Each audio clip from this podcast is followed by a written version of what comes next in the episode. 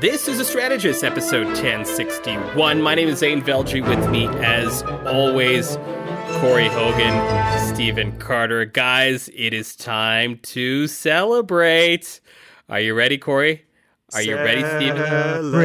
Break. Oh no, Wait, hold on. No We're more. gonna have to. We can't yeah, do anymore. Stop. No singing. Yeah. SOCAN. Yeah. We can't do anymore. Yo, yeah, you can't. I, I heard about this last episode. Stephen Carter breaking some SOCAN rules. Stephen Carter, bad boy. Yeah. Uh, Stephen Carter, uh, we are celebrating a milestone. Uh, no, it is not the milestone of perhaps one of the few and first applications of the Velji rule in current political life. Corey, we'll get to that. There's another milestone we're celebrating. Lay it on us. One, okay. This is huge. We now have one. It's massive. Th- this is yeah. big. This is big.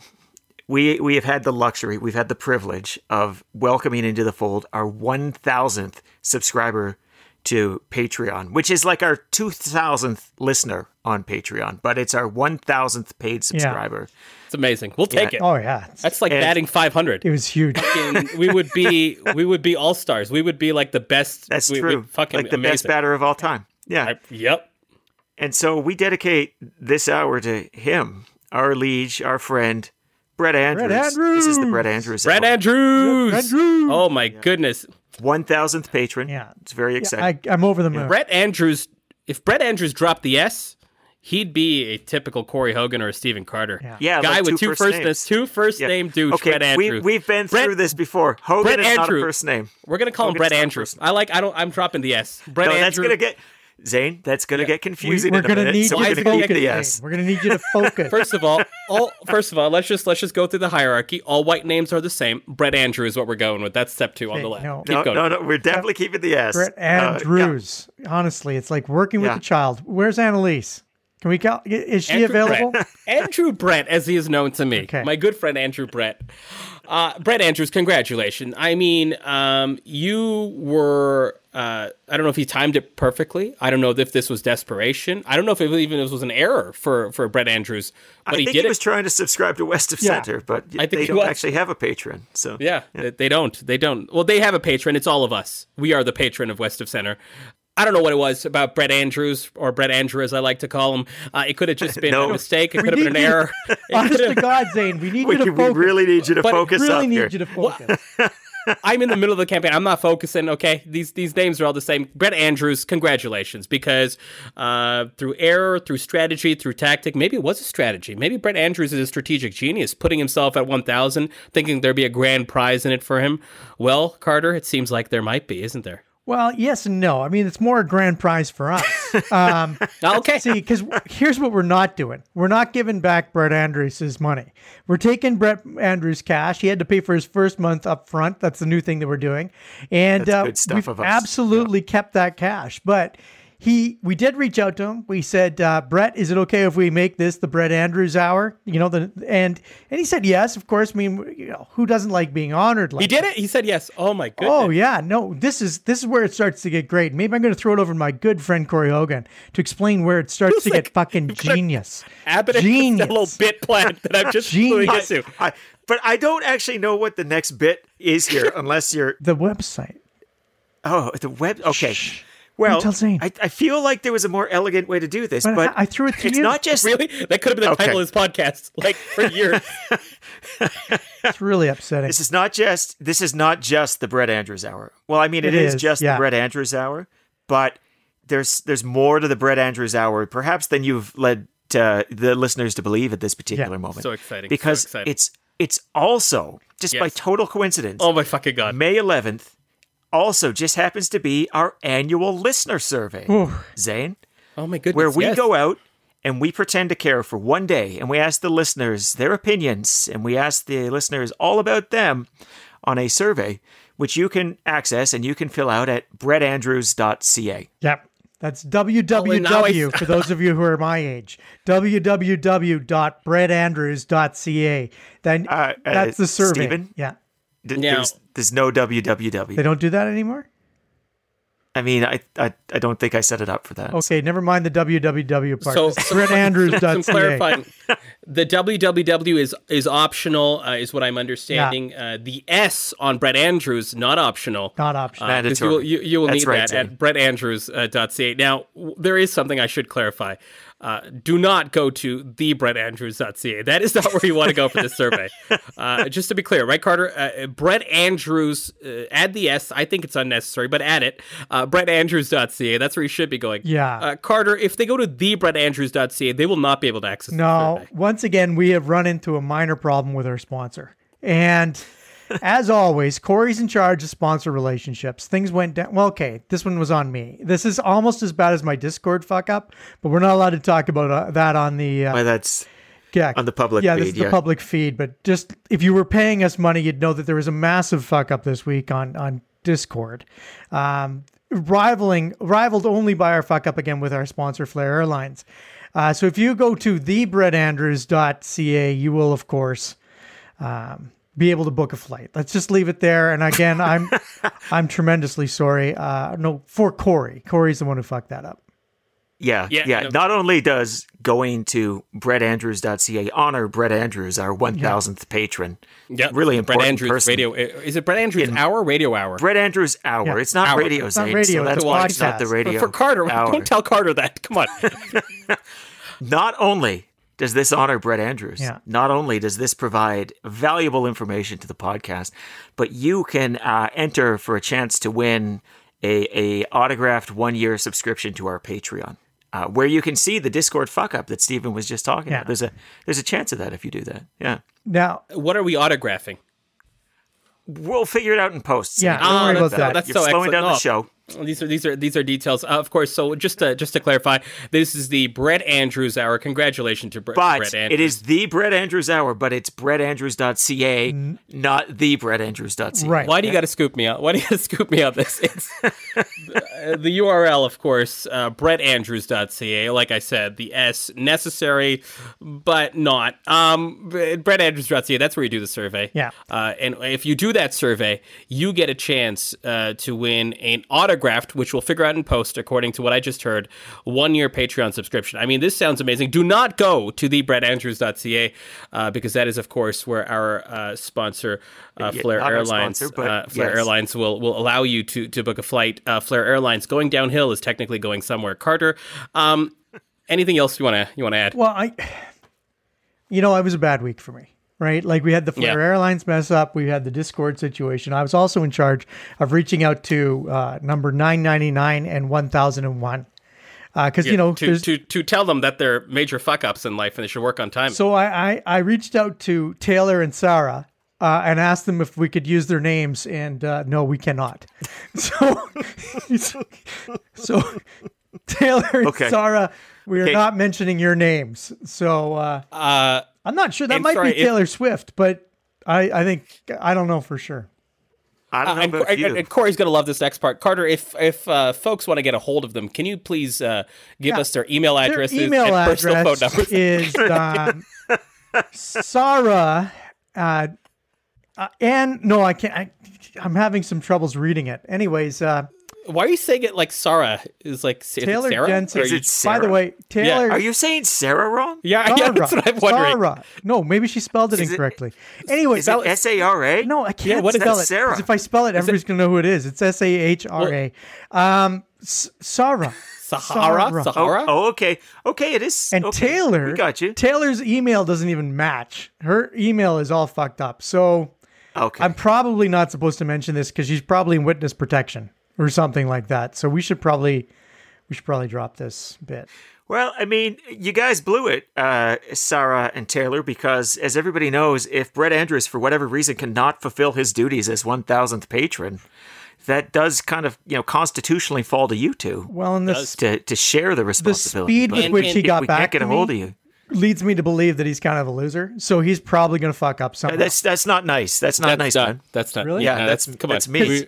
Because he's fake. been tech. Because I sent him like an email hoping to get a single. Oh, response. He thought this was a friendship. This is oh, now God. like he's back and Ugh. forth with me. You know what? It's awkward. Brett, I've decided I Brett is my friend now. Okay, then yeah, you yeah, have Brett to take emailing the Calgarys off of my. T- if you're not I, in Calgary, yeah, I think we're team back, and that is Sarah where you do need the S. Just so you know, yeah. that that is I, a, a situation where an S is appropriate. Brett okay. Andrews, yeah, just letting you guys know. Um, what else do we want to talk about before we start the show? Um, I don't know, twenty minutes in. Uh, the Velji rule made an appearance. Uh, Velji did not, uh, because, of course, it was about mm-hmm. provincial politics. Um, anything you guys want to tell me uh, since since last episode? Um, because, I, I like uh, Stephen, my favorite topic is is me. Well, well you know how you say, um, you know, having to say the words, I've always been a friend of the Jewish people? Which I have, but yes. Yeah, yes, yeah. Th- that's yeah. a part of the Velji rule. That's like the core element, right? Correct. Like it's it's it is that's the only element one might say. Word for word. That's what you say? Like there's other ways yes. of saying that, right? Like we could write several other ways of saying it. So the reason okay the his- are they you know the history her? here. Are they trolling her? Well, okay, and you guys may have talked about this. I I, I tuned out. Um but The, the the reason that I find the Velji rule to be very funny, uh, outside of the fact that it is named after uh, Velji, yeah. uh, is, I speak in third person now, um, is because who the fuck would actually say that, right? No one. Like, like those words are so cliche and like just so... Just it's one of those terrible. cliches that's never Ugh. actually happened. It's like the summary of the thing that's always been different yeah. than the summary. Yeah. Yes. This this is... Yeah. True. It's like um, the line in the movie God or...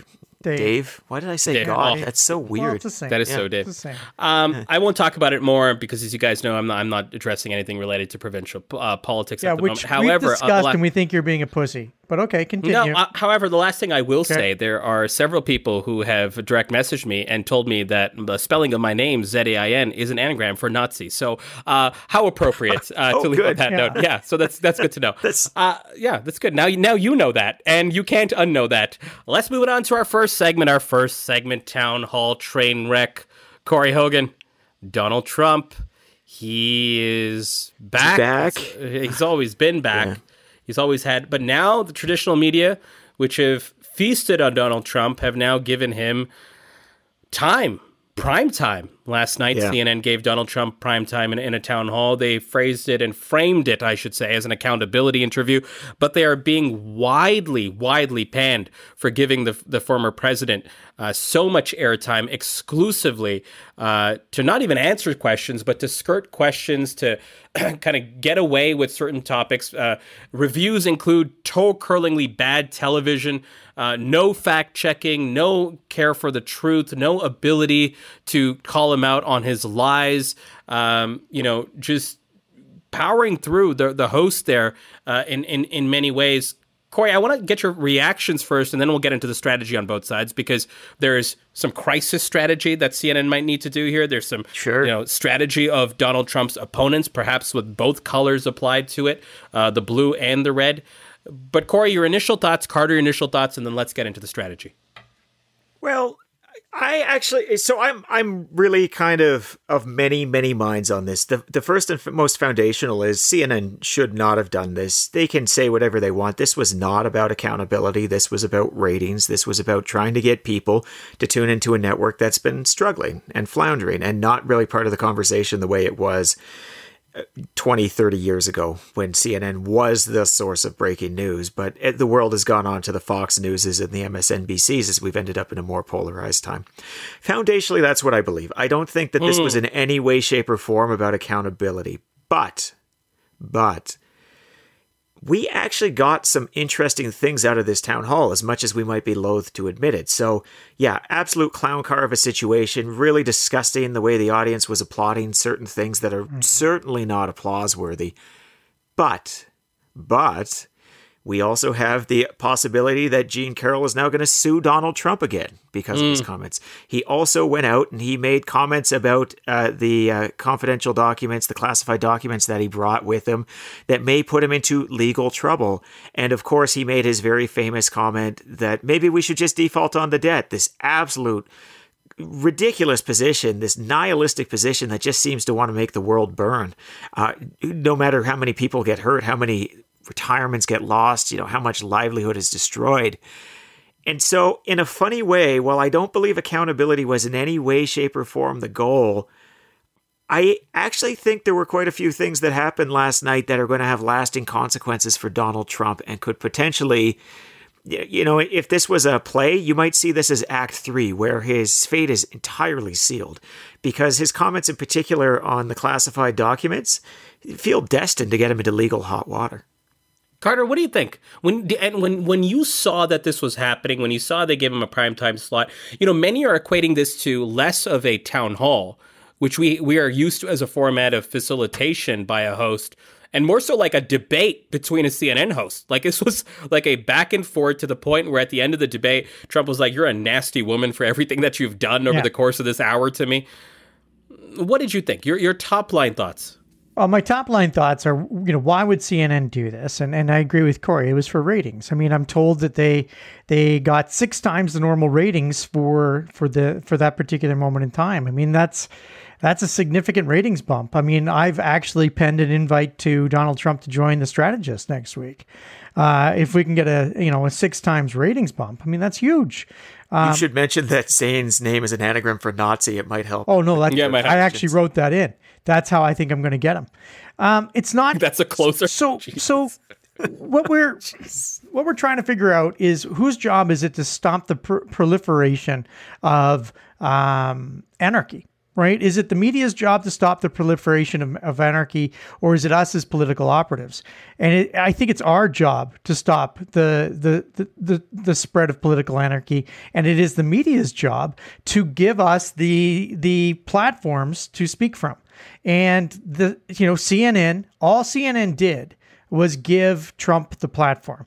And to Corey's point, he may hang himself a little bit from that platform because he's not doing, you know, he's not great at this. Um, and in the past, we let him get away with it. We, society, let him get away with it because we were uh, willing to look past societal norms in order to bring him, you know, to, to, allow him to continue. I mean, he should have been, he should have died after the grab them by the pussy comment. He should have died after, like, how many times did the media objectively call this guy, you know, show what he said with the expectation that the audience would just simply go, oh, that's, that's a step too far. Now that we're no longer going to vote for him. That's the media's job. The media's job is not to censor and decide who should get the airtime and who shouldn't. Now, I will argue this to me wasn't a debate between the C N N host and, and Donald Trump. This was, you don't a, think so? Uh, it was, no, it was a commercial for Donald Trump. Um, Donald, what really bothered me about this is the audience.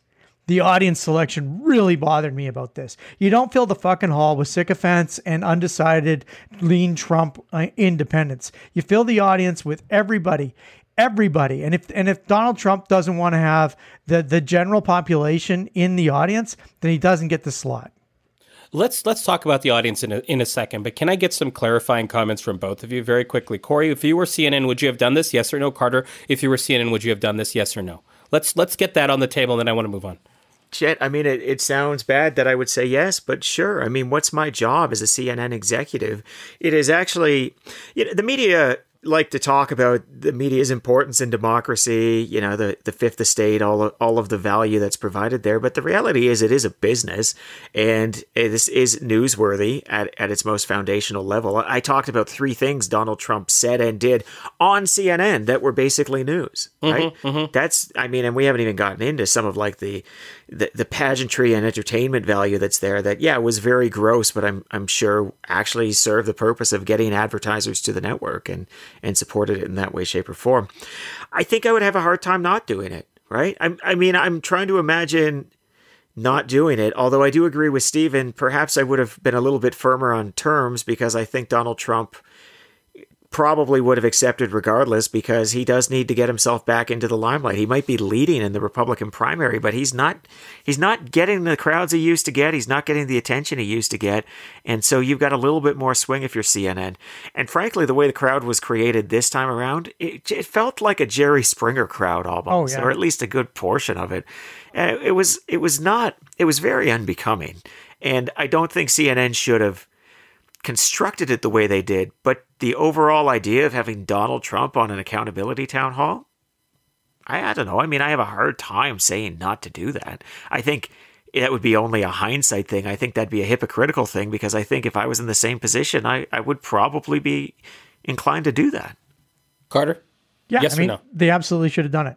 Um, that's all I needed to and do, did. right? Like, I didn't need to do a four-hour... Yes, you didn't, you, didn't, you, didn't okay. need, you didn't need to do what Corey did there. No, absolutely okay. not. Do you know who would not do that?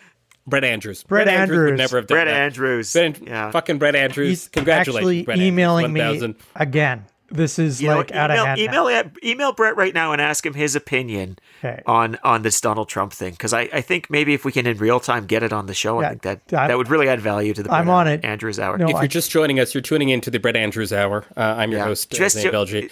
Do a lot of people uh, Brett, start a podcast at like the twenty-minute mark? Or like what's the... No, I, no, I'm just trying so. to make it like radio. Remember on yeah. radio, they always it's called resetting, Corey. You have to reset in case someone joins. Uh, if you're just joining us, I'm talking to Corey Hogan, who gave a three-minute answer to a yes and no question. Uh, Cor- Carter, hang on, I'm typing. Fucking idiot. Corey, here's the thing. You guys are interchangeable to me. Uh, this one I might need a bit of substantiation. I'll get to the. I'll get to the audience. Write me. Or uh, hold verbally on, Zay. Right. I'm I'm typing something to Stephen that yeah. he should send to Brett Andrews. Hang on. Okay. Okay. Continue. Okay, read it. Read it. Read it. No, no, no, no. Read it out. To okay. Us you now. can you can go ahead now. Yeah, yeah we're no, ready read for it, it. Read it, but read but read it out to us though, so we can all be involved. No, I can no, send him a note. Are you Brett Andrews? Are you Brett Andrews? Did yeah. you get to hear messages private. from Brett Andrews? It's private. You know what? It's private between me and Stephen and Stephen and Brett Andrews. Because Taylor on, and Sarah Zay. expected privacy, and look what happened to them. That better not be their names. Or it better be. I don't know. I really don't know. Yeah, you do. Oh, shit. Yeah. Okay. Corey, you're a communications professional. Write me the best justification while acknowledging your democratic responsibility for why C N N should do what they did. In hindsight. With in all hindsight. the heat. That, in hindsight. With today's... With all of the heat. With all of the heat. Wh- where does it start for you? Uh, based on what you saw, Donald Trump calling a police officer a thug, making racist comments about Chinatown, describing the host as a nasty person, a woman he sexually is, is abused, calling her a whack job. These are just a few of the things, right? Yeah. This is I this mean, is now what you long, have to gross list. Yeah. You have to wear this in some ways, in or do you? And so the, my, my question is, a communications professional, in hindsight, what's C N N's response today? Where do you start? Yeah. The news is uh, is not always pleasant to watch. Often we deal with reprehensible situations. We have dealt with murders, we have dealt with violence, and we have dealt with Donald Trump. But whether it's reprehensible does not uh, determine its newsworthiness or lack thereof. Donald Trump on our network yesterday made no shorter than five statements that uh, will have serious consequences to his campaign in the future and perhaps American democracy. And uh, as a network, well, we are deeply uncomfortable with the positions that Donald Trump took and the attacks against our anchor. Uh, there's no question that uh, that it reached a bar of newsworthiness and that the American democracy and the American conversation is stronger because of what we uh, what we had to go through. Carter, yes, and that. Build on that for me. Yeah, I mean, that was really good. And now the next piece is, you know, it is not our job to censor the, the materials that you see. Our job is to show you uh, the unvarnished truth uh, and, and to allow you then to make decisions based upon that truth.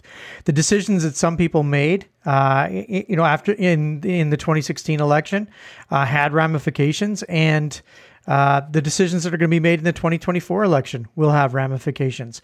Those decisions will not be made by C N N. Those decisions will be made by the voters of the United States of America. And that is what we're the most proud of as a news organization. Do you buy that? Having said that out of your both of your mouths, do you guys actually, like you guys, I one hundred percent yes, you buy do that. It. You actually buy that? Yeah. Corey, do you buy that fully? Or are you doing that just because I asked you to do the exercise? I mean, I half buy it. I Because again, like, I think what I said... You know, it's the nature of spin, Zain. I, I think that it, maybe like my third order thought is probably along the lines of what I just said there. The main reasons I did it had nothing to do with the high-minded points was, that I put was, in it about, a, it was, it was uh, you know, the, yeah. yeah, the news is not always easy. But it's true. The news is not always easy. You can think about when they're covering in a war zone and there are people being murdered. You can think about a hurricane where people are dying and being displaced. And the news covers that. And the news's job is not to make us feel comfortable. And the news's job is not to coddle us from the difficult things that we have to see and deal with, whether it be climate change or whether it be Donald Trump. And so, yeah, Donald Trump is newsworthy. Whether we like it or not, he is the front runner for the Republican nomination. And whether we like it or not, what he says is something that we have to reckon with, as he is uh, the former and perhaps future leader fuck off the free world. Not yeah. like, I'm not even going to pretend yeah, that I think that that's a thing anymore. Yeah, that's. But, not... you know, he is president of the United States, or was president, could be president. And that's a pretty fucking important job. Carter, you buy it fully, but I want to actually move on to something that you've mentioned, which is the audience. But let me package it into something broader, which is, um, Corey, you mention this all the time. There's like the three prongs that that the accessibility, the viability, intent. Is intent. that right? Yeah. A V I, baby. So the viability question is interesting. What creates someone as a viable candidate? Hmm. And uh, the reason I want to put the viability casing on it is, does a primetime slot to a struggling president help with viability? And the second sort of conversation I want to have here is actually the audience. Is what is the function of an audience at a televised town hall? Because if he says some bullshit and they're validating it, at home, how is that received? Is that like a, is that a big boon for Donald Trump in some ways? Is that super helpful to have his supporters cheer on something because it further helps normalize it, further helps shows his popularity, further helps shows and increases that viability? Or am I over I reading too much no, into that around the audience? This, so let's I let's think go we on both agree tracks. on the audience. I think the audience was like a serious mistake. Uh, the it wasn't, way it but was why? Let's let's dig into it, because I think for some reason for us it's easy to dismiss, if we put our take our strategist hats off, that that's a bunch of, you know, Donald Trump supporters cheering on Donald Trump. But Carter, the implications and the downstream effects are perhaps larger than that, are they not? Well, yeah, because, you know, this is about a gang, right? This is about belonging to a club, right? So the great the great strength and the great weakness of the internet is it allows us to find our peers, the people who that we who we like, the people who are like us that have similar interests. Now, you know, for for Corey, that's bondage, but for other people, it's it's it's um, you know, it, it's things like like Donald like Trump the sex style. thing, not slavery, just to be clear. Right? Yeah, totally the sex thing. I mean, yeah, okay. Thank you. Dark, man. That's dark. Um, anyways, the the the point is that people found their communities, and they found their communities, and then, you know, th- that's great when you're finding your kids' soccer team community, and, and isn't that great? You know, little Timmy did great this year.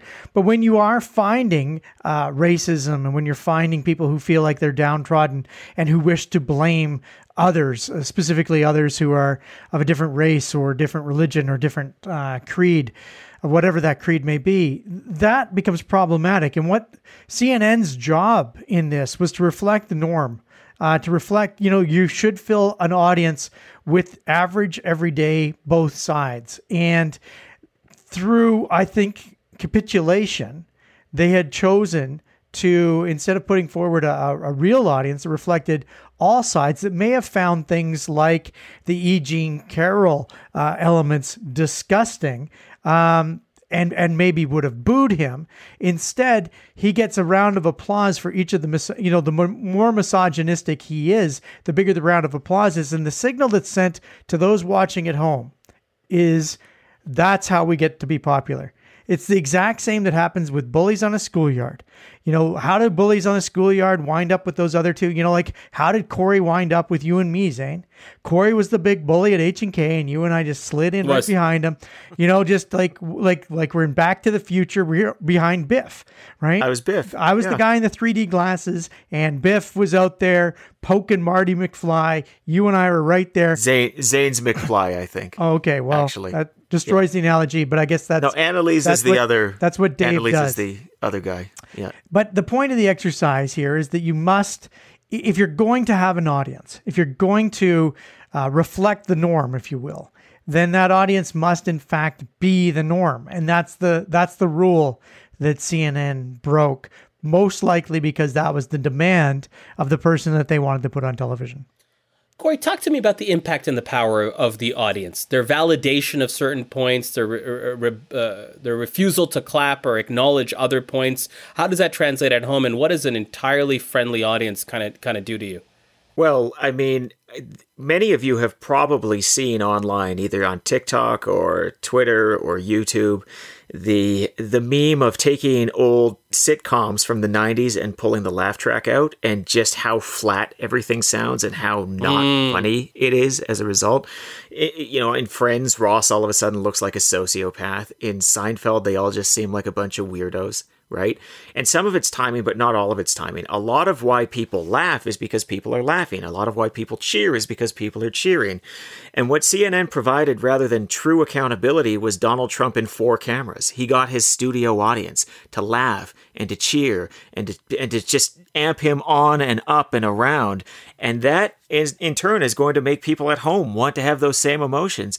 We talk about The the word aping refers to apes, right? And how they like to mimic. Well, humans are kind of like that too. We like to mimic. We like to ape things, and we like to be like the people around us. That's that's how mob mentalities get built here. And what what C N N has unfortunately done is they fueled that, and they've provided that stage and that backdrop for Donald Trump. And everything he said, rather than having a neutral audience or no audience, seemed funnier because people laughed. The things that the moderator asked that uh, the audience booed at seemed worse because the audience booed. And that backdrop means a lot. And that's exactly why you don't do what C N N did. Mm-hmm. I mean, it's as simple as that. Let's talk about the overall viability that a primetime television slot gives to Donald Trump, Carter. One might argue it's fucking C N N. Well, what does this matter? Why, why does it matter? But do you feel like there's actually a, an argument that the that a primetime slot in To, especially to a guy who's been sluggish in the polls, that people are just, you know, looking at as as more of a, a sideshow than anything else. Does this help with actual core viability in any meaningful way? And I'll ask the same question to you, Corey, in a second. Yeah, absolutely. And and the proof is, the proof is, why did Trump do it? Right? This isn't his audience. This isn't who he needs to go see. I mean, he needs to to help Tucker Carlson get, you know, get set up on Twitter. I mean, he needs to find his his core audience and convince his core audience that this is this is, you know, his comeback. He is viable. He is real. And by showing up on C N N and getting a full hour, um, the message was sent. The message was sent. He is absolutely real. Now, here's the other side of the coin, though. He is real. He is the front runner in the in the uh, Republican. I almost said U C P, but that would have been wrong. He was in the in the Republican primary. He's the front runner. DeSantis is falling. There are no other credible alternatives. So yeah, I mean, he wants to. I mean, to me, this is him trying to not just win the primary, but trying to win the actual um, uh, from, from the actual. Um, The actual election, the you know he's he's already thinking past the primary and putting himself in. I need to win the election, and I'm going to need C N N's audience. Corey, talk to me about the viability of something like this. Talk to me about what what a, a televised prime slot, one on one, or I guess in this case it wasn't even against anyone other than a, a moderator from C N N. What does that do? Many have called this a, a televised Trump rally, uh, paid for by C N N. Um, If it was that, or if it was a debate with the moderator, however you want to choose to assess it, does this help with his viability? I yeah, I don't think it was a televised Trump rally paid for by C N N. I think that's a I, like again, I, in many ways, it, for me, it comes back to the audience. But what I do believe is that it was of value to Trump, which doesn't mm. mean it was wrong for C N N to do it. I, you know. I think that people would love to think that if it promotes a politician, it's not newsworthy. But by that definition, basically almost any coverage of a politician right. shouldn't happen. The value for Donald Trump in many ways was not his base, who have stuck with him through thick and thin. It was that once again, and for the first time in a while, in a way that wasn't in entirely uh, so weird to say, because what he said was so batshit crazy, but he seized the media cycle with this. And now people are talking about Donald Trump again in ways, frankly, that they weren't uh, a week ago. And for me, my view of it is Donald Trump got value out of it in that we're all reacting to Donald Trump again. And that is ultimately Donald Trump's superpower. He keeps us spinning. He keeps us moving. He keeps us talking about him rather than everything else around him, putting him in context, the other people who could potentially move the country on from Donald Trump, such as DeSantis, frankly, such as Biden, such as any of the other candidates that might be out there for president. Carter, you're the chief strategist for Ron DeSantis. You saw this as a primetime slot for Donald Trump, however you spin it. You also saw him say some totally insane things. How are you feeling today? Are you feeling like, you know what? This is actually great. This guy's got put so much stuff out there, to Corey's first point, that he's just, you know, able to now tie his own rope, so to speak. Or are you saying, fuck this noise, to Corey's most recent point, that now we can't even get into the media cycle? We need our, our what are you thinking and what are you doing as a next step? Well, the very first thing I'm thinking is, I'm going to the candidate and I'm saying, Ron, you got to make up your mind. This is it. Are you in? In which case we need to attack. Or are you out? In which case mm. you can go back to being the governor uh, of uh, the soon-to-be Disneyless uh, Florida. Um, so did you see that? They're threatening to leave That's Florida. Nice. Yeah, yeah, I did see that. Um, but, th- you know, this is... This is where DeSantis is, and all the others, frankly, you know, whether it's Nikki Haley or, or um, uh, what was the guy, Aisha, Aisha Hutchison or whatever his name is. Um, they're all flailing because none of them will take on Trump. And Trump said four or five or six things that were bad yesterday. The only way you get yourself into that cycle is to take the oppositional position. The Democrats aren't going to do it. The Democrats don't need that kind of pain. So get in there and decide that you're going to run. And if you're going to run, it's because you're better than Trump. And if you aren't better than Trump, then just get the fuck out of the way. Just stop, because there's no sense in running for a position that you're never going to get. And uh, DeSantis right now can't beat Trump unless he decides to actually compete with Trump. Corey, what are you doing? You're, DeSantis, I think, is the most intriguing of the lot, right? Like, we yeah. could easily ask how to strategize for Biden. DeSantis, the lack of official, the opa- opaque nature of his declaration, whether he's doing it or not. Then you also have the added element of, like, well, he's the one that's now kind of shepherding Trumpism. Uh, and then there's also the added element of, like, fuck, this guy's actually really back. And now he's we're all swirling around his son. S U N, right? Yeah. What are you What are you kind of What are you kind of thinking of if you are strategizing for DeSantis right now?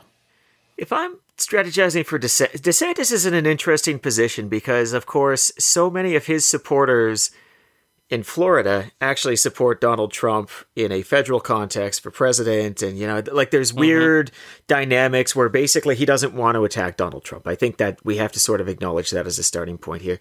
And even though Donald Trump is in the lead, I actually think if I was talking to DeSantis, my basic strategy for Donald Trump would be to almost like diminish him by acting as though like he's just not the guy anymore and taking it for granted. Like, let me play this one out for you. I'm I'm Ron DeSantis, and DeSantis is going to be in. Like, everyone expects he'll be in. in yeah, yeah, it's just a formality, I guess, in some ways. Yeah, yeah, yeah. So at that announcement, he says, "I'm Ron DeSantis, and I'm running for president." And someone says, "Well, what does this mean in terms of Donald Trump?" And you'd be like, "Listen, I think Donald Trump was a great president, but I mean."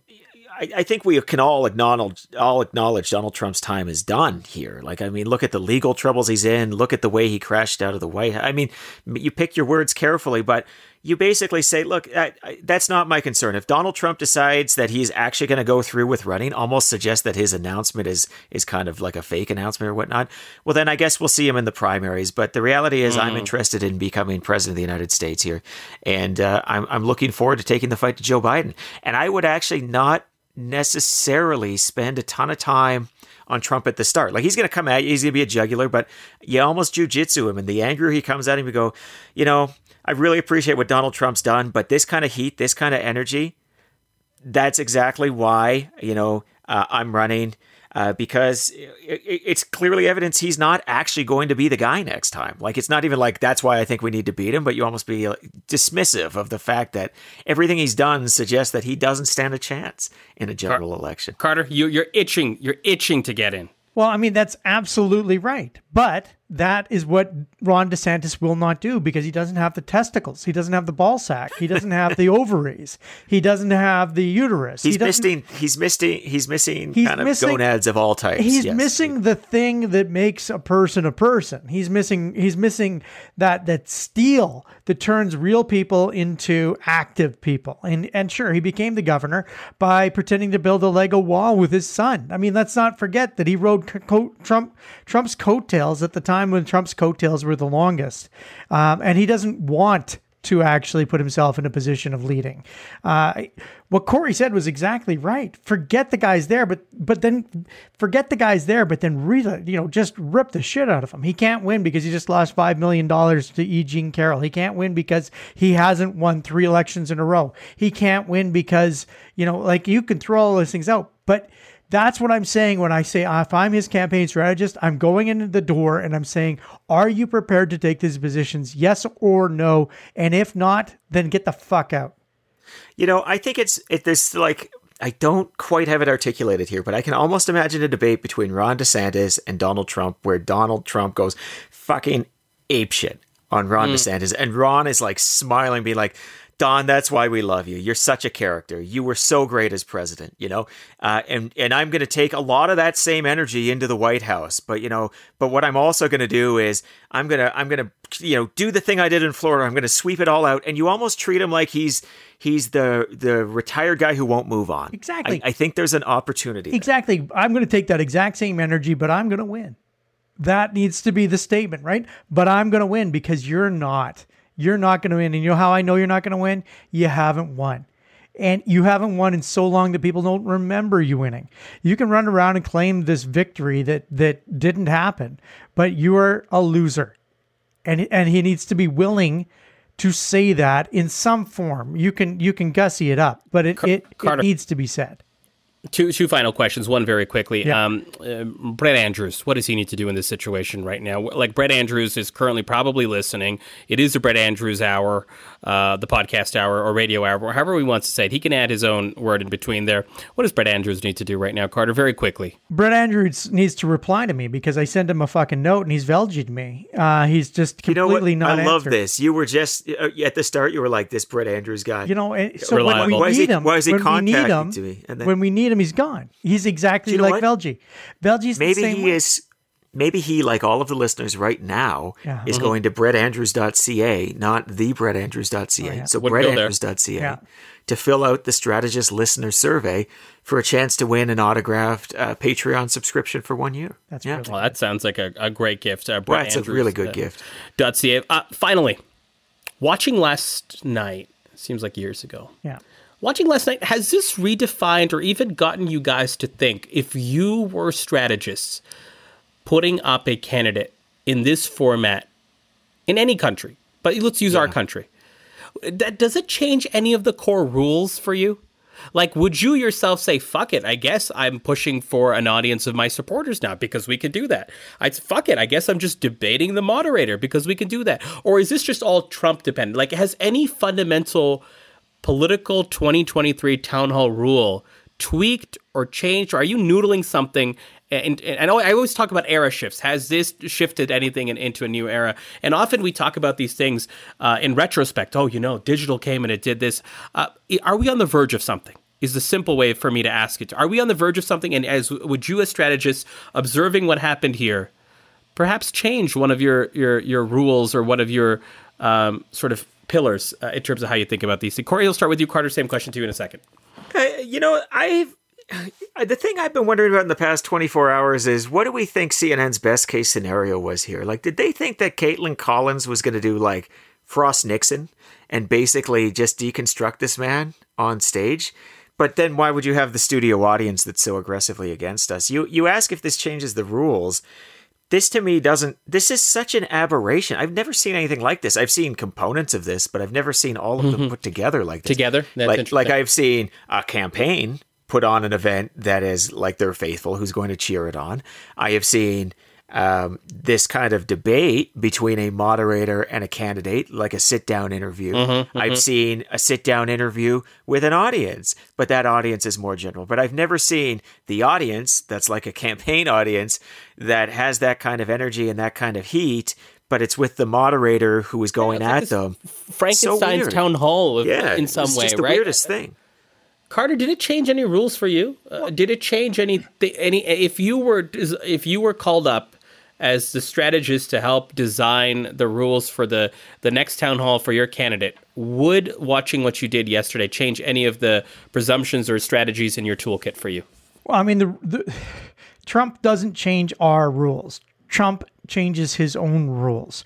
Uh, that has been an, an, an ongoing uh, truism since the beginning, because if if Trump could, if if Trump's rules could be adapted, um, then we wouldn't have we wouldn't be seeing the Velji rule being pulled out by uh, by Danielle Smith right now, because, you know, sh she would be able to get away with it, because Lord knows, Lord knows Donald Trump's been able to get away with it. But the Donald Trump rules, the things that he resets, seem to only apply to him. I mean, first of all, how many of us would have had the audacity to actually ask for the things that they got? Do you think that they didn't ask for that host? You know, why wasn't it Anderson Cooper? Because they didn't want Anderson Cooper. Why, mm. would, you know, why was the audience the way they, the, you know, the audience? Because they didn't want the, a, a real audience. But, but, but, but this is what's interesting to me, right? Do campaigns now just dictate the terms? We don't I like to, tell you what to to me to me this was like a let's just oh, C N N, you need me more than I need you. You're going to say yes. You're going to face the heat, and you're still going to say yes. So if you want me, if you want Trump, here's what you got to do. You got to put this Frankenstein of a clown car show on. Um, I want Caitlin Collins, I want my audience, and I get to say whatever the fuck I want. And I probably dictated what day and what time slot in some ways, too. But this is what I'm trying to ask, perhaps in a roundabout fashion, Carter. No. Has this changed the rules for campaigns to be like, fuck it, we run the show now? Just just go back to that campaign that you're not working on, and, and suggest to uh, to your team that, you know what we need to do? We need to totally trump this new upcoming debate next week. If they want Rachel Notley, then they're going to follow our rules, goddammit. And you just get back to us next week how that went for you. I'm going to tell you how it's going to go. It's going to go the shits, because there's no one else that has the capacity to, to get these things, because no, no one else is mm-hmm. Donald Trump. And and it sucks. C N N should not have given in on many of these uh, on many of these points, but I suspect that it was, you know, Donald Trump's not going to show up unless you do the following things. And instead of being high-minded and smart, they they capitulated and gave in. And and that's the way that Donald Trump gets everything. He fucking has a ten temper tantrum, and he gets whatever he wants. And the regular human beings, the rest of us, uh, if we were to try that technique, we'd we'd just be fucking laughed off the stage. Laughed off this. Corey, finish, finish, finish us off on this. Corey, end us off. Yeah, well, the, yeah, I mean, there is a truth to, especially to that temper tantrum part. We as like he just confronts people perpetually, and he knows most of the time most people are going to back down on all of these things, and it's led to his success, but it's also what makes him such a first-class shitheel, right? Like he just he thrives in confrontational environments, and he's done this. But I, you know, Zain, to your question, I don't think the rules have changed. I think that Donald Trump is just somebody who has, because of his entertainment value, as much as we might disdain that, because of the numbers that he can draw and all of that, he's just in a stronger negotiating position. But the reality is these things are always negotiated. Now, they're usually negotiated with more decorum. Campaigns mm-hmm. are usually like, yeah, that doesn't seem great, so I'm not going to ask for that. But he's fucking shameless. He draws eyeballs. And he, he'll just ask for it and he'll do it. But it's just an extreme manifestation of the rules as they've always existed. You want to have a sit-down interview with somebody, you're going to negotiate the terms, the questions, what's out of bounds, what's in bounds, is your yeah, spouse going to be there with you, how big is the audience, is the audience allowed to applaud? These things have been negotiated since the start of time. And like I said, none of these individually are new demands. It's the combination that makes it so novel, but it's the combination he was able to demand because of his bargaining power. Yeah, no, I, I appreciate that. But the word that you brought up that I think is most interesting is shameless. And are we going to be in an era of more politicians just being naked with what they want and shameless in, in how to get it, and, and knowing that the upside is worth the, the cost in terms of process? You, I think that to me, if there was any rule change, I think that... That could be great. It could be great if politicians were saying what they wanted and, and, and actually did and said what they wanted to get. But there has to be a consequence to it, too. And that's where Trump is is alone. He does not suffer mm-hmm. the consequences.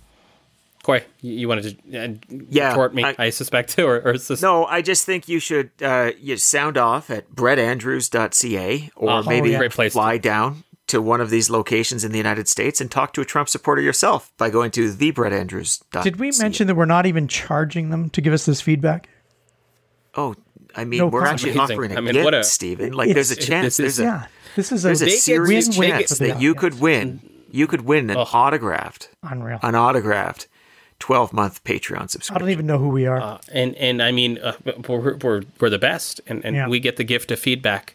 uh, which we will take very, very selectively. Oh yeah, uh, we will. Yeah, Corey will edit the feedback to uh, to back to Carter and I, so that we only hear the best. Well, I don't want to uh, press you. Yeah. Yeah, that would that's, be that's really true. Tough. Very fragile people. Let's move it on to our next segment. Our next segment, two minutes for interference, guys. That's a hockey reference, but it is also oh, not. Thank you. Yes, it is a reference to what is going on in Ottawa with Conservative M P Michael Chong, who last week found out from intelligence officials confirming that him and his family had been targeted by Chinese consular official uh, in retaliation for a motion he moved in the House in February of twenty twenty-one, uh, condemning Beijing's treatment of, of Uyghur Muslims. This was first reported by the Globe and Mail, confirmed by intelligence officials. This drew a lot of, of eyeballs and media stories last week. Uh, there's there's a lot to talk about on the China interference file, but I'm going to start at perhaps an interesting spot. Um, perhaps an interesting spot. Carter, this story had legs last week.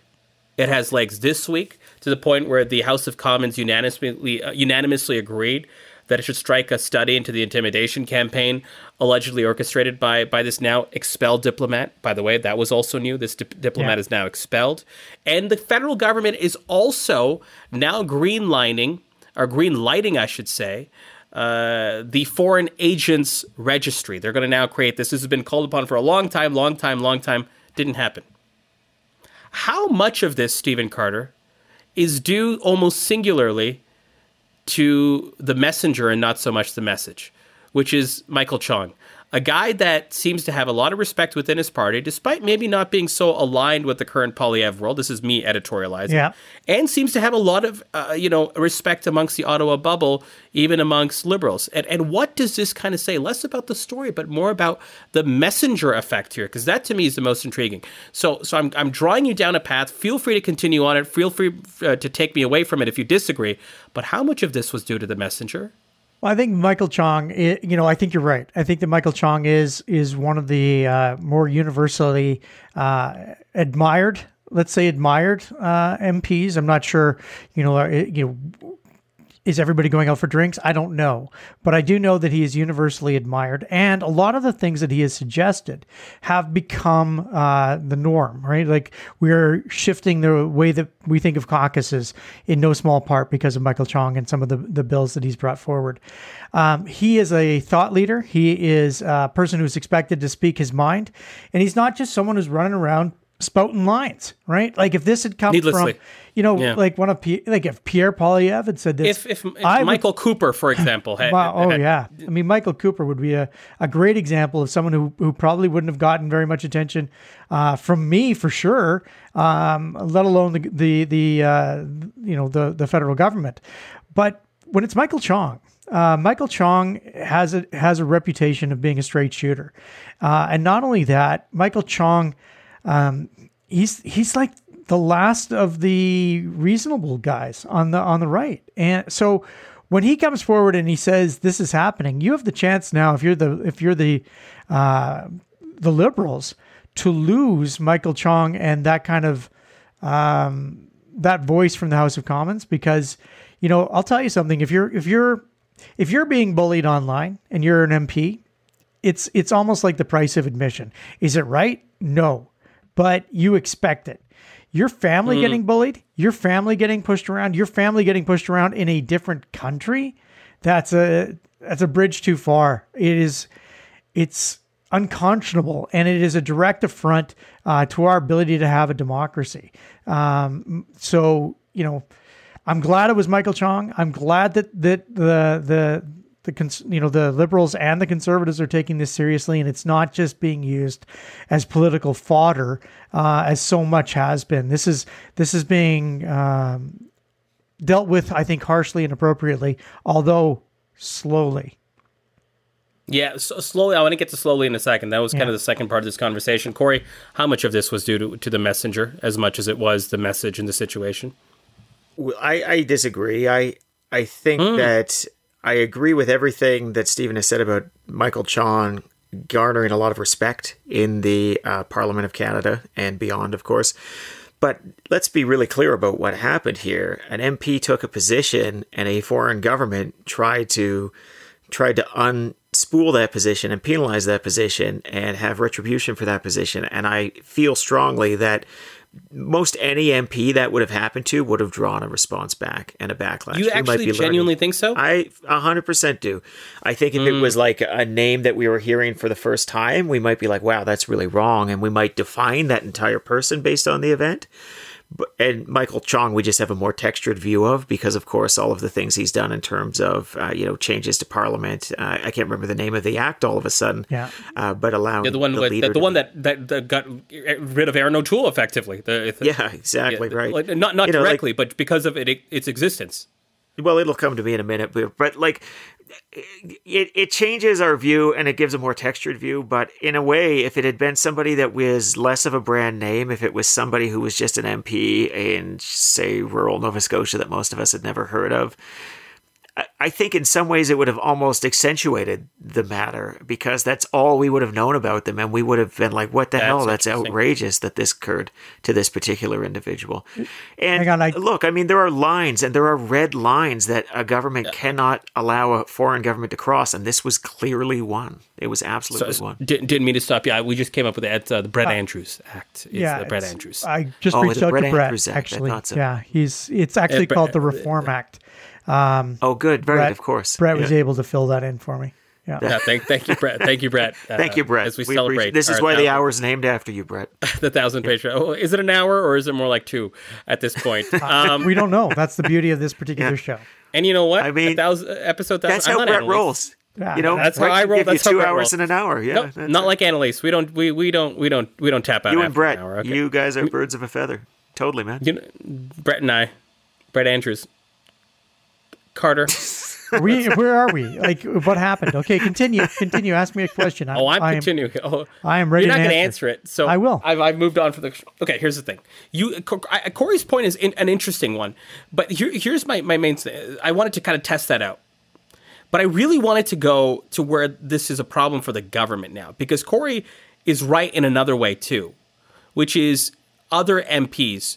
Michael Chong has verified through the intelligence source that he has, the government has not, that there are others, that there are other M Ps. How big of a problem is this for the government? And let's go get into the fact that, that they're acting so slowly. Is that slow acting a, a, a, a political party and a government that is lethargic, or is that a government that just knows way more than we do and has to be cautious? And you might say it's a bit of both, but give me your political take on this from, from what you see. Well, I'm going to go way out on a limb here. I'm going to tell you a couple things that I think you both know. Number one, China's not great.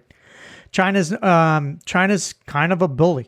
Uh, the government of China has strength and power, and they are not afraid to use it. Um, you know, we can see the retaliation they have done twice now against the United States because the speakers of the House have met with the uh, the president of Taiwan. That is legitimate. Uh, actions taken because they do not like the action of another, another government. We had two of our citizens taken uh, hostage, essentially, uh, by that government. Um, they're not, they don't play the same rules that we play. And any action that we take could be deemed to be uh, an affront to China. And when it, you know, I mean, I, I got a lot of this when we were de- even just dealing with the Dalai Lama coming to Calgary. Like, the truth of the matter is, if you do something that China doesn't like, you wind up on a list. And that's just reality. And they do things that we don't do. They do try and influence the outcome. You know, they try and influence um, through their core, uh, through their expats. They try and influence members of the Legislative Assembly. They try and influence uh, your, your, your, your counselor, they try and influence your mayor, and now they're influencing M L A or uh, M Ps. Um, what does the government do about that? Well, there's lots of different things. Most of those things that the government does to deal with things like that, we don't do with we don't do it in public.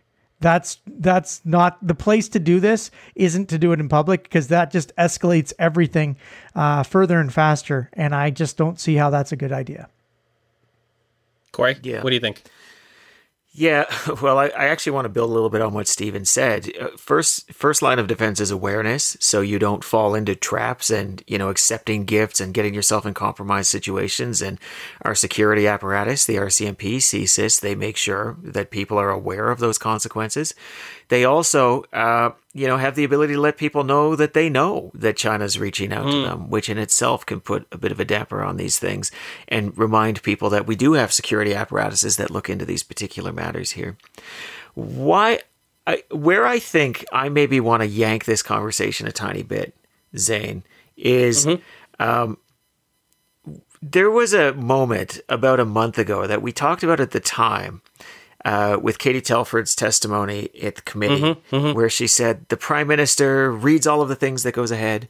And no, we've had in the past couple of weeks some conversation about what the prime minister knew and when, who was told what, did this file actually get on anybody's desk and whatnot.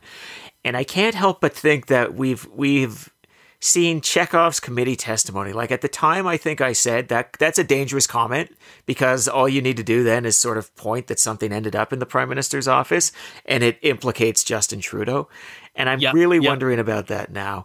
And well, in the and, past I, and couple- I think you said it was just this, this comment just to be just for folks that, that didn't catch up. The prime minister reads everything that comes across his desk, like almost like a yeah, blanket right. statement. Yeah, right, it was a blanket, a blanket statement. statement. Of yep. course, if it came to the prime minister, he would have done that. And I can't help but note the caution that everybody is now talking in in terms of like what we knew at the time, what was available, a lot of hedge words. And I think part of why everything is moving a little bit more methodically at this point is like they're walking around bear traps they set for themselves. And I'm not saying that they're mm. saying there was a thing and they're trying to cover up the thing. I'm emphatically not saying that. I'm saying they've realized they've made some strong statements and they better be fucking careful going forward in terms of what they've said. Carter, what do you do here? You've got Michael Chong. Whether Corey, Corey's point's a good one. Any, he thinks any M P would have gotten this level of attention to the story, but you've got a sympathetic messenger in, in Michael Chong, a respected messenger in Michael Chong. You've got actions taken this week that that uh, people have been calling for, uh, for for months now in certain ways. You have a prime minister who didn't know. Right? The prime minister did not know. This is Globe and Mail and intelligence uh, officials verifying to M P Chong that this is what happened.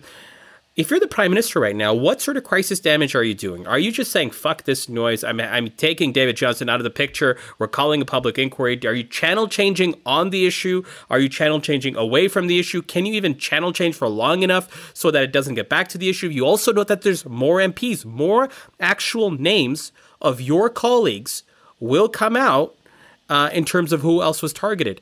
This seems, Corey's bear traps is absolutely right. This seems like a shit ton of bear traps, some of which you've put for yourself, some of which are newly emerging. You've also got Pierre Poilievre breathing down your neck on it. Carter, what is, I'm not asking for a silver bullet, but give me the pathway here. Are you expediting a public inquiry? Are you channel shifting away from this? What are you thinking about um, on this particular file? Because it seems to have this this yo-yo effect that you perhaps want to avoid at the most inopportune time. The, the, there's only one real solution to something like this, and that is to create um, a bipartisan solution or a you know tripartisan solution. You've got to bring everybody to the table. You got to get uh, you got to get a committee put together. That committee needs to be uh, in a position where they are enabled to see the information, to see the fullness of the information, and it does not appear to be controlled by the government. That's mm. essential. Um, keep in mind, in this particular, the, the, the, the prime minister is not directing C S I S on what to do. The prime minister is not sitting in C S I S's office and saying, "Have you got have you got a guy over there studying these people on the West Coast? Because especially we're especially bad on the West Coast. We got to make sure we got some stuff going on over there." The prime minister has em- empowered the bureaucracy to deal with this, and the bureaucracy needs to be uh, needs to be reporting back to the.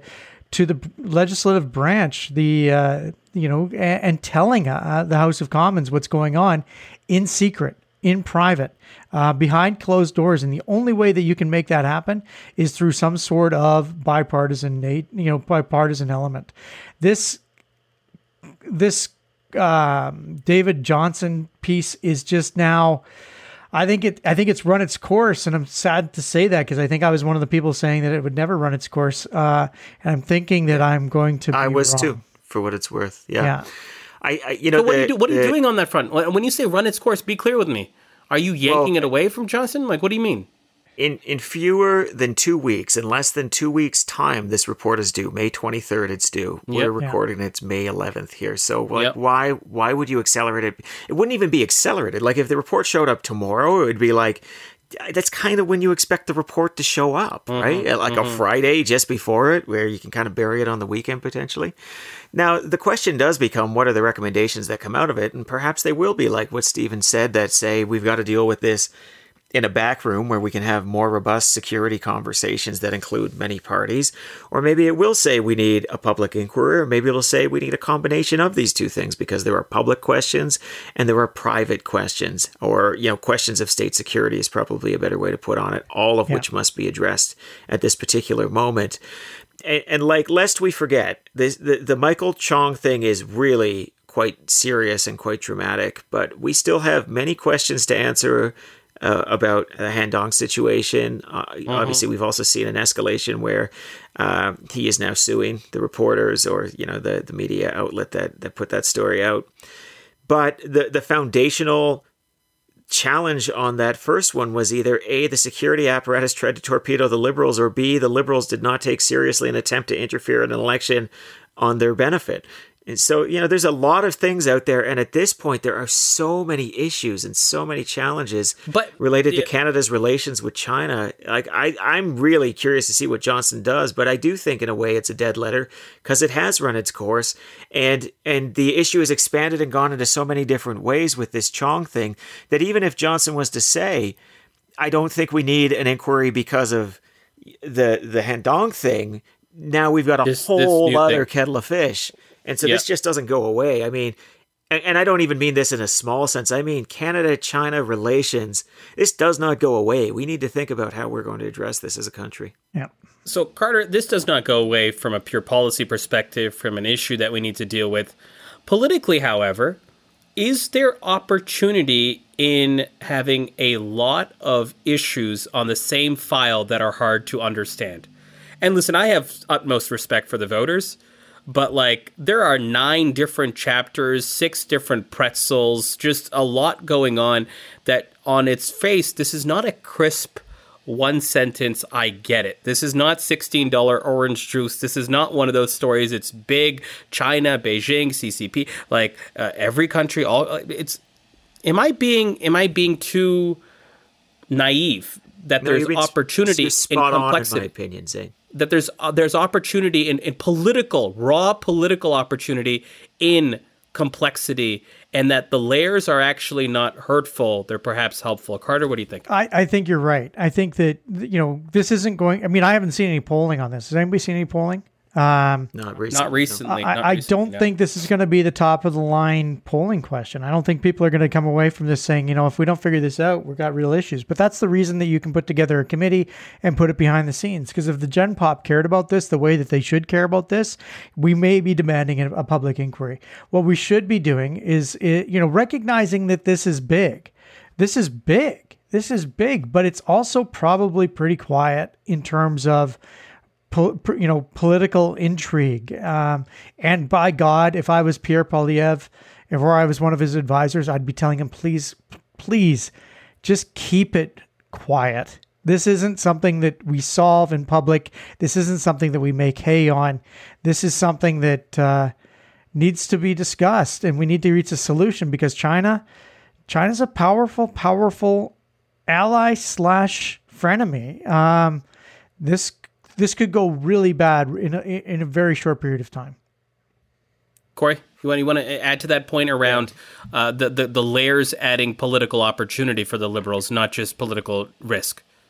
Well, I think it's it's charitable, but an immense stretch to call China an ally at this point, Stephen. But I think your point is this re- yeah. was a really solid one in terms. So, Zain, as you were going on, the reason I was so emphatically agreeing is I actually think that complexity has.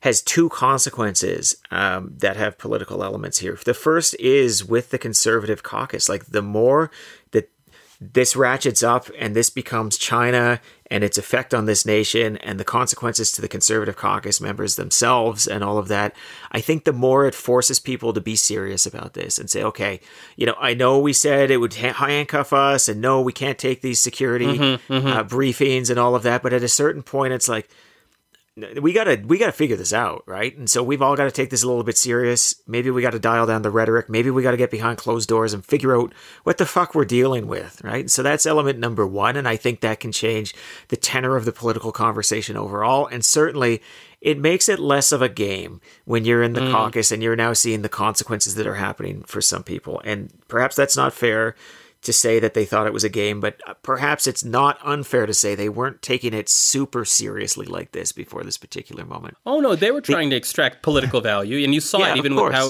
Poilievre was was writing to the special rapporteur and other uh, things on that file. But yeah. Keep going, Corey. Yeah, dear rapporteur and quotes and all that. We talked about that.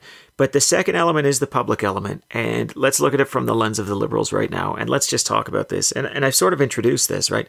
There was the issue previous on, on, I mean, there's been so many issues related to China, uh, including the vote on the Uyghur, the Uyghur vote in the first place, where you know, mm-hmm, the mm-hmm, people mm-hmm. who didn't show up from the cabinet and all of that, right? Here's the thing. There was a story where it seemed like there was potentially one of the angles was almost collusion, China and Liberals, or at least Liberal indifference, or maybe there was something with the C, you know, C S I S and the security apparatus. And there were a lot of people in the story, and you weren't necessarily sure. I mean, you knew China wasn't acting great, but maybe mm-hmm. some other people were not acting great, and you didn't quite know who the villains were, and we had to get to the bottom of this and all of that. But now we're layering in more stories where clearly China is acting, being a bad actor. And it is... It is combining and it's conflated in people's minds, and it's it's becoming a little more difficult to say this is a Liberal Party story, and it's feeling a lot more like a bigger China story. And and that muddying, I think, uh, has political consequences that are not entirely negative for the Liberals. Although, as we've said, there are there are bear traps all around that the Liberals need to watch out for here. But in, in, the two are tied. Like as the stakes get more serious, as this becomes clearly more geopolitical in nature, I think that both the Conservative caucus more immediately and the Canadian public are viewing it more as a geopolitical struggle, and that has domestic political consequences. We're going to leave that segment there, Carter. Move it on to our final segment, our over-under and our lightning round. Stephen Carter, we do it for you. We, no, we all we just do it for Brett Andrews. For you. No, we I do it. For, we do guess. it for Brett Andrews. Brett Andrews. Yeah. I mean, I honestly, Zane, it's like you don't read the Come memos. On. You. You know, we send memo after memo, people. Like, you have no idea how many memos we've sent to this guy. It's Do you want to give that another one? You want to give it a clean shot there? You just want to just, you want to say it again? Yeah. yeah. Okay. Stephen Let's move Carter. on to our final segment, our over, under, and our lightning round. Brett Andrews, we do this for you. We always do this for you. Uh, you are, you are our, our, our shining light. You're our rock, uh, Brett. Yeah. You are, you are a rock. If you ever Brett cancel... Andrews. Your Patreon subscription. Oh, you're going to hear no end. Of we will, we will end you. No, we'll end the show. We will.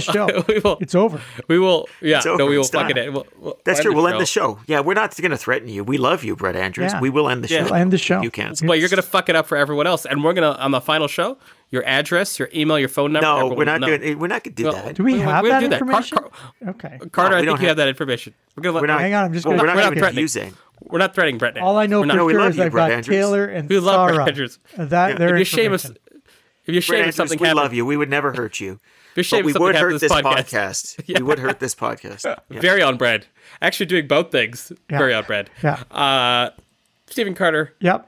Tucker Carlson is back. No. No. He? He's he's going to do a show on, on Twitter. Um, Are you in or are you out on Tucker Carlson doing this show on, on Twitter, Stephen Carter? I'm out. Um, I'm so close to leaving Twitter. Oh, this was very close this week, kids. And I'll tell you something. What's making it easier to uh, consider or even contemplate leaving leaving Twitter is our Discord on uh, you know the, the Strategists Discord, which comes for free when you become a Patreon.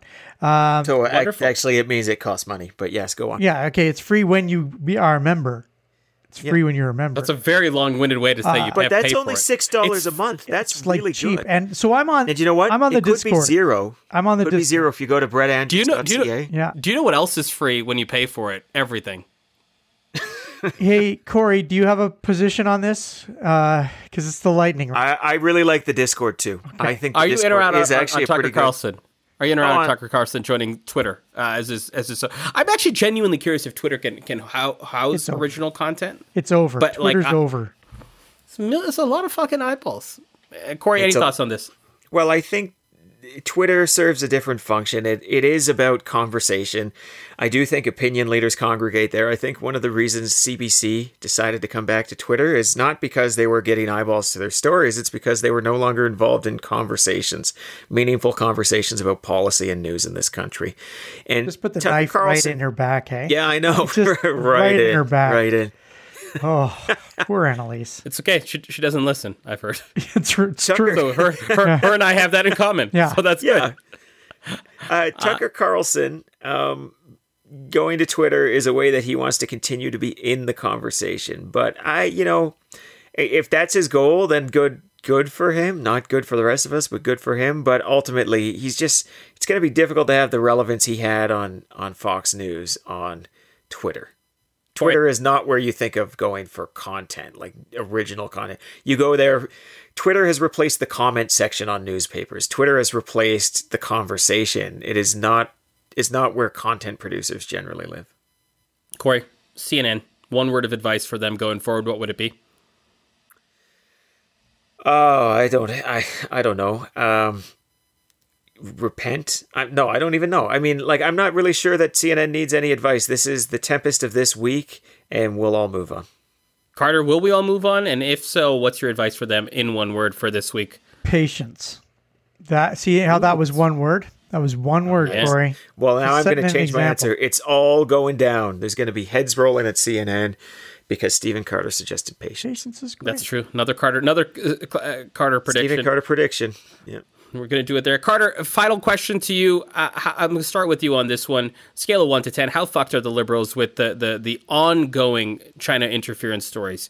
Uh, on a scale of, of one to ten, we've talked about complexity, perhaps being a political win, but we also have uh, the the issue that they are still government. They have to deal with this shit, uh, even if there's political uh, neutrality or political opportunity available for them. How fucked are the liberals' overall policy and political perspective combined, Carter? Uh, I would give it about a four, four out of ten. Corey, are you are we around the same four out of ten?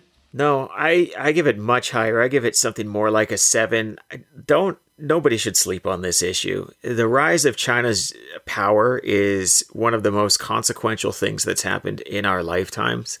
Uh, it is just a reality that we've moved from a unipolar world to something different, and um, we we are going to be dealing with the consequences of that for quite some time. And it is not entirely clear to me what they are yet, but.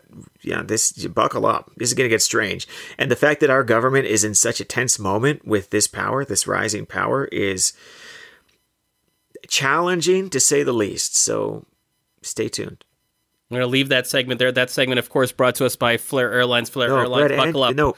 Buckle up. It's going to get strange. Uh, that That's that's a wrap on episode ten sixty-one of The Strategists, also episode one of the Brett Andrews Radio Hour. Who gives a fuck, Brett? We're going to add radio to it. My name is Zain Velji. With me, as always, Corey Hogan, Stephen Carter, and we'll see you next time.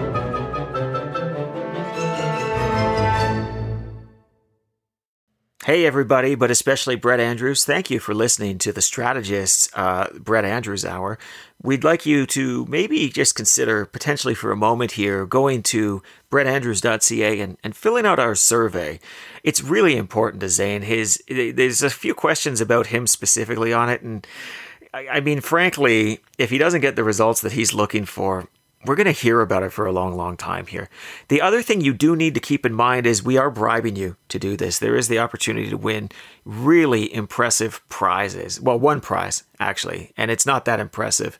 But it's something to consider as you, you sit there at the end of this episode realizing that your life is so empty. You just listened to us talk for, like, what, eighty minutes? I don't know. Yeah, it was long. And, uh, yeah, there's some opportunity here. To, uh, to, you know, channel that effort into going to Brett Andrews dot C A, not the Brett Andrews dot C A. I understand um, that uh, the Brett Andrews dot C A is no longer owned by the Strategist Media Corporation, but um, Brett Andrews dot C A, we, we got that one. And we got you, Brett, and we love you, Brett. And we love the rest of you who know Brett and, and can give love to Brett as well. Really good job, Corey. Really good job. Thank you. Yeah, I think I think that was that was great. And if I do not get the results I want, stop to stop the steal. Big lie. It's happening. We're protesting. Here we go. There'll be a new definition to the Velji rule. Okay, we're all we're all gonna we're all just, fuck it, please.